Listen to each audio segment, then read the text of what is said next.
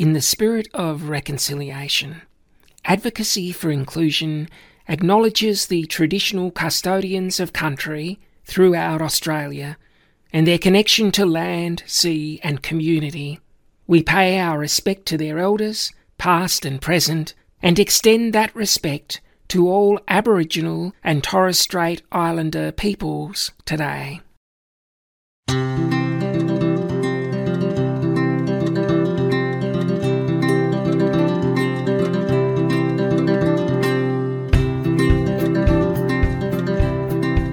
Welcome to Advocacy for Inclusion's Staying Connected podcast. Guardianship's been in the headlines recently, and I thought it might be helpful to revisit what guardianship's all about. Why does it matter? How is a guardian appointed? What are the things that guardians are meant to do? And what limits are applied to the scope of what they can do? This is a really important topic because it involves one person, a substitute decision maker, making decisions on behalf of another person. And that's an exception to that general rule that individuals should be left to make their own choices and decisions about their lives, and they have a right to do that. In our early podcasts on supported decision making, we really emphasise the deep importance of people making their own choices and decisions in their lives. We explored the power and the importance of personal decision making. Appointing someone else to make decisions for a person is a very serious matter, and it requires a great amount of justification and clarification. So, I thought in this podcast I wanted to go through some really simple points about guardianship what I say is coming from the legislation and how things happen in the Canberra community. If you're in another state or territory and you want to know more, please check out the information at your state or territory government websites. Okay, so let's get into some simple points that are really important.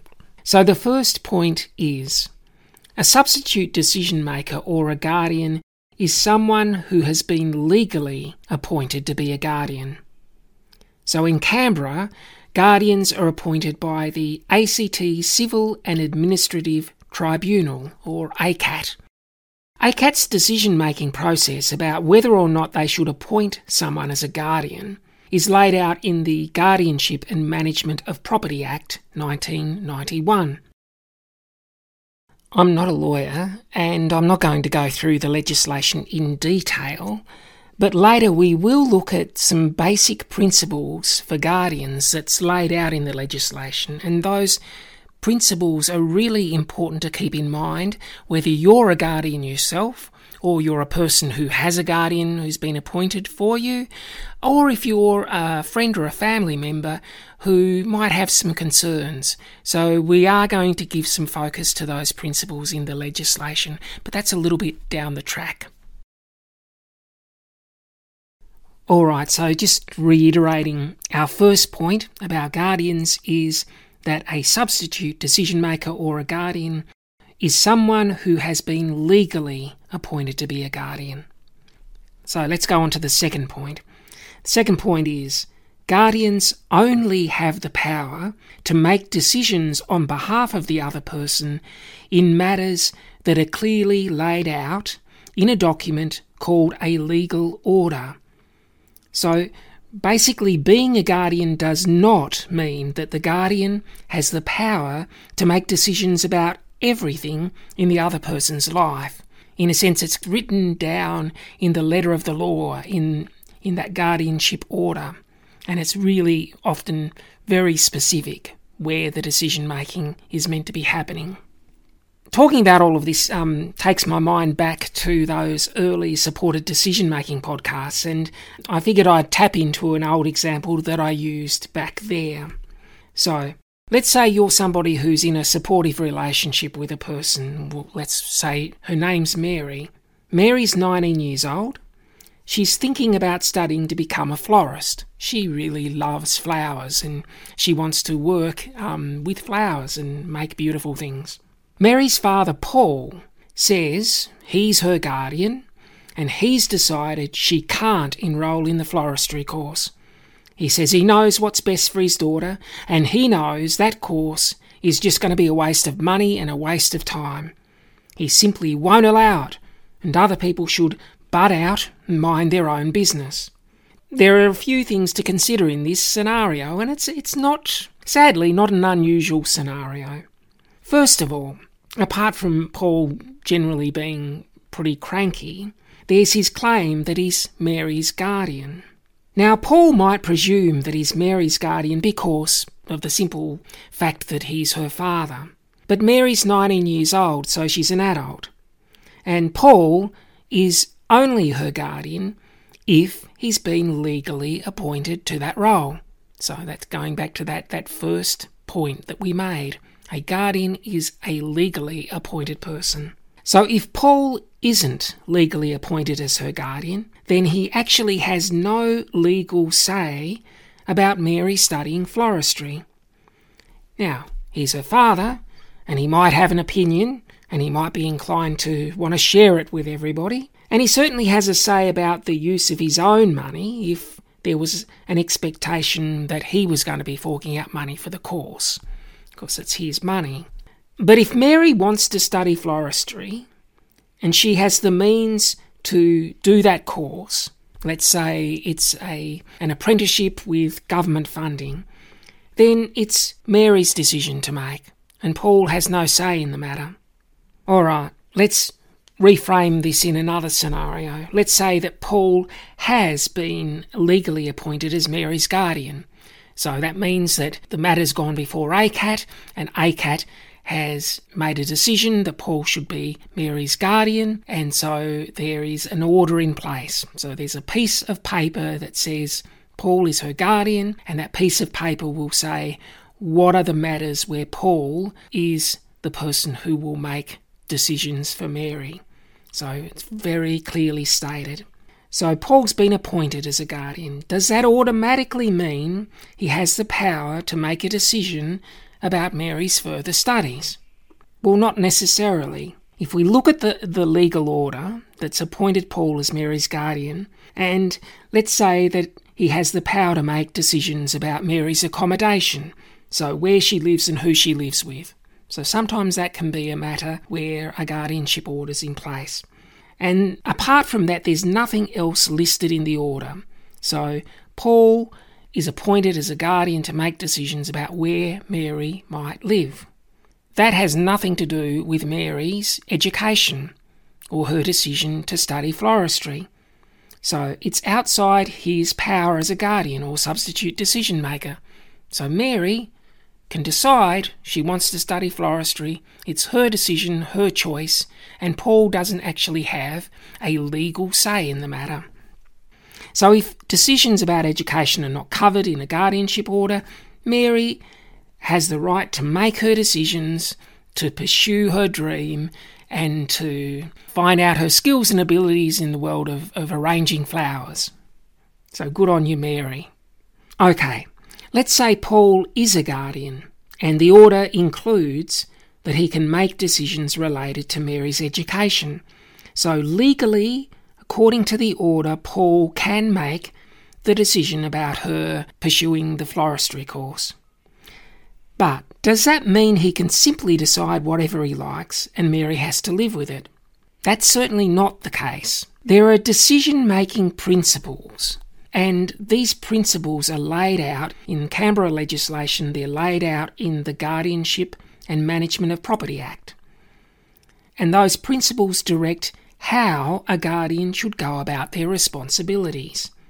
And a major focus of those principles is about upholding the wishes of the person who has the guardian. In legal documents, the person who has a guardian is called the protected person. Um, and that, that language, it's a little bit antiquated, and uh, I think there's quite a bit of debate about whether that's the best way of, of phrasing it. But right now in legislation, um, protected person is the language that's used. And, you know, maybe down the track there'll be a, a change to the language that's used there. So these these principles, so how a guardian should go about being a guardian, what a guardian should do when they're making a decision on behalf of another person. These principles are really important. And um, so I'm just going to go through them, just simply going to read from the ACT legislation because they're really important. Okay, so A, the protected person's wishes, as far as they can be worked out, must be given effect to, unless making the decision in accordance with the wishes is likely to significantly adversely affect the protected person's interests. Okay, so let's just think about that. So the wishes of the of the person, as far as they can be worked out, must be given effect to. So they need the guardian needs to respect the wishes of the person who they are a guardian for. The wishes of that person need to be respected, unless the decision or the wish of the, the person is going to significantly adversely affect that person's interests. So, if we think about that in terms of our example of Mary wanting to study to become a florist, you kind of wonder whether whether an argument against her pursuing floristry could really hold when we look at that first principle. So is is her studying floristry going to significantly adversely affect her interests? Maybe Paul might be able to summon up um, an argument about how it's going to adversely affect her interests. All right. So that's A. So the wishes of the person need to be respected, must be given effect to, unless significantly adversely affect the protected person's interests. So, B, if giving effect to the protected person's wishes is likely to significantly adversely affect the person's interests, the decision maker must give effect to the protected person's wishes as far as possible without significantly adversely affecting the protected person's interests.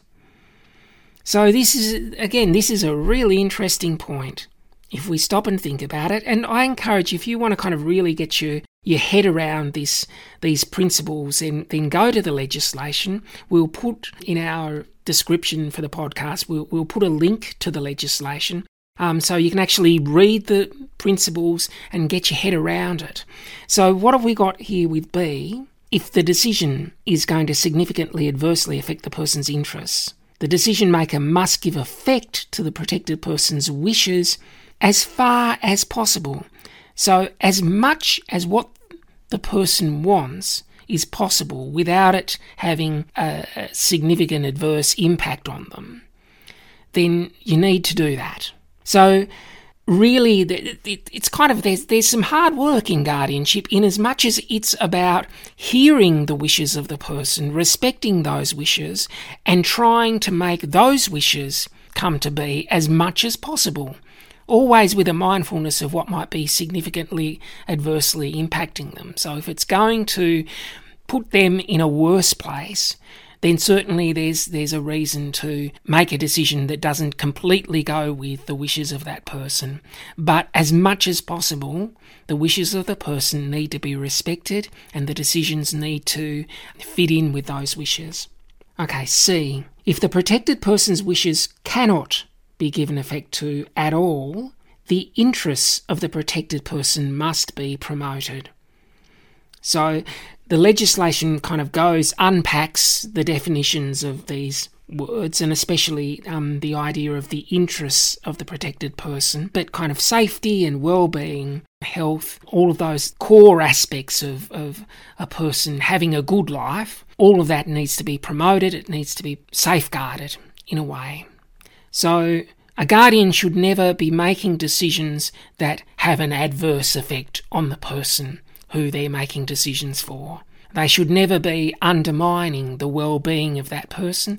They should never be taking away from the safety of that person. They should never be taking away from, from the person's sense of themselves and their value um, and all of those, those basic rights of a person. All right, D. The protected person's life, including the person's lifestyle, must be interfered with to the smallest extent necessary. So again, this is really this is all about you know that guardianship might have a power, but it is a very limited power, and it has to be checked against these principles. So the protected person's life, their lifestyle, how they choose to live, the, the person who they are. This might uh, venture into areas of sex, sexuality, and gender. Um, that a guardian must not interfere with that. And if there's decisions that are made that, that might have an impact, it must be to the smallest extent necessary.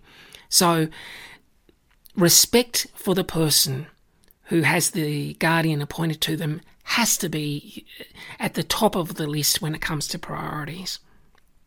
E. The protected person must be encouraged to look after himself or herself as far as possible.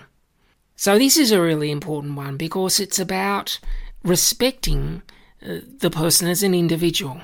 That as much as they're able to live their own life, make their own decisions, exercise their own choices, take care of themselves, that autonomy needs to be not just respected but supported. So the guardian, in a, in a sense, in a lot of ways, a good guardian is is working towards making themselves redundant, because the person is regains um, that capacity to fully make all of their own decisions, as as much as that might be possible. Okay, final point F. The protected person must be encouraged to live in the general community and take part in community activities as far as possible. So, this is a, again this is really important because this if if a guardian is making decisions that are actually socially isolating a person if a guardian is making decisions where um, they're putting themselves in a position where uh, they're the only point of contact for the person, um, that's really problematic, and that can can veer towards a, an abusive relationship, which is, of course, ultimately problematic. So, a guardian needs to be encouraging and supporting the, uh, the person who they're a guardian for in being connected to community, in having friendships, relationships. So the, these principles that are there in the ACT territory legislation, I encourage anybody who has a guardian, who is a guardian, who's maybe a family member or a friend, and you're seeing somebody who has a guardian appointed, get around that those principles. Get get into those principles. All right. So when we look at those principles, the bottom line is the wishes of the person need to be heard and they need to be followed by the guardian unless they adversely, significantly adversely affect the person's interests. When we look at those principles, we can see that the intention of guardianship or substitute decision making is certainly not to sideline the so called protected person. A core respect and reference to the wishes of that person regarding their choices about their life must be present when substitute decision making happens. If the protected person's being anything but protected by the guardian, if their wishes are not being respected by the guardian, if decisions are being made carelessly, or they're driven by motivations that aren't focused on the best interests of the protected person, then the guardianship arrangement needs to be reconsidered and it can be reconsidered. That's the important bit. So, ACAT the legal body that appoints guardians can reconsider the issue of guardianship, whether a person still needs to have a guardian, or whether the guardian who's been appointed is actually the right person, or if there's maybe a problem there in the relationship and another person might be uh, a better appointment as a guardian.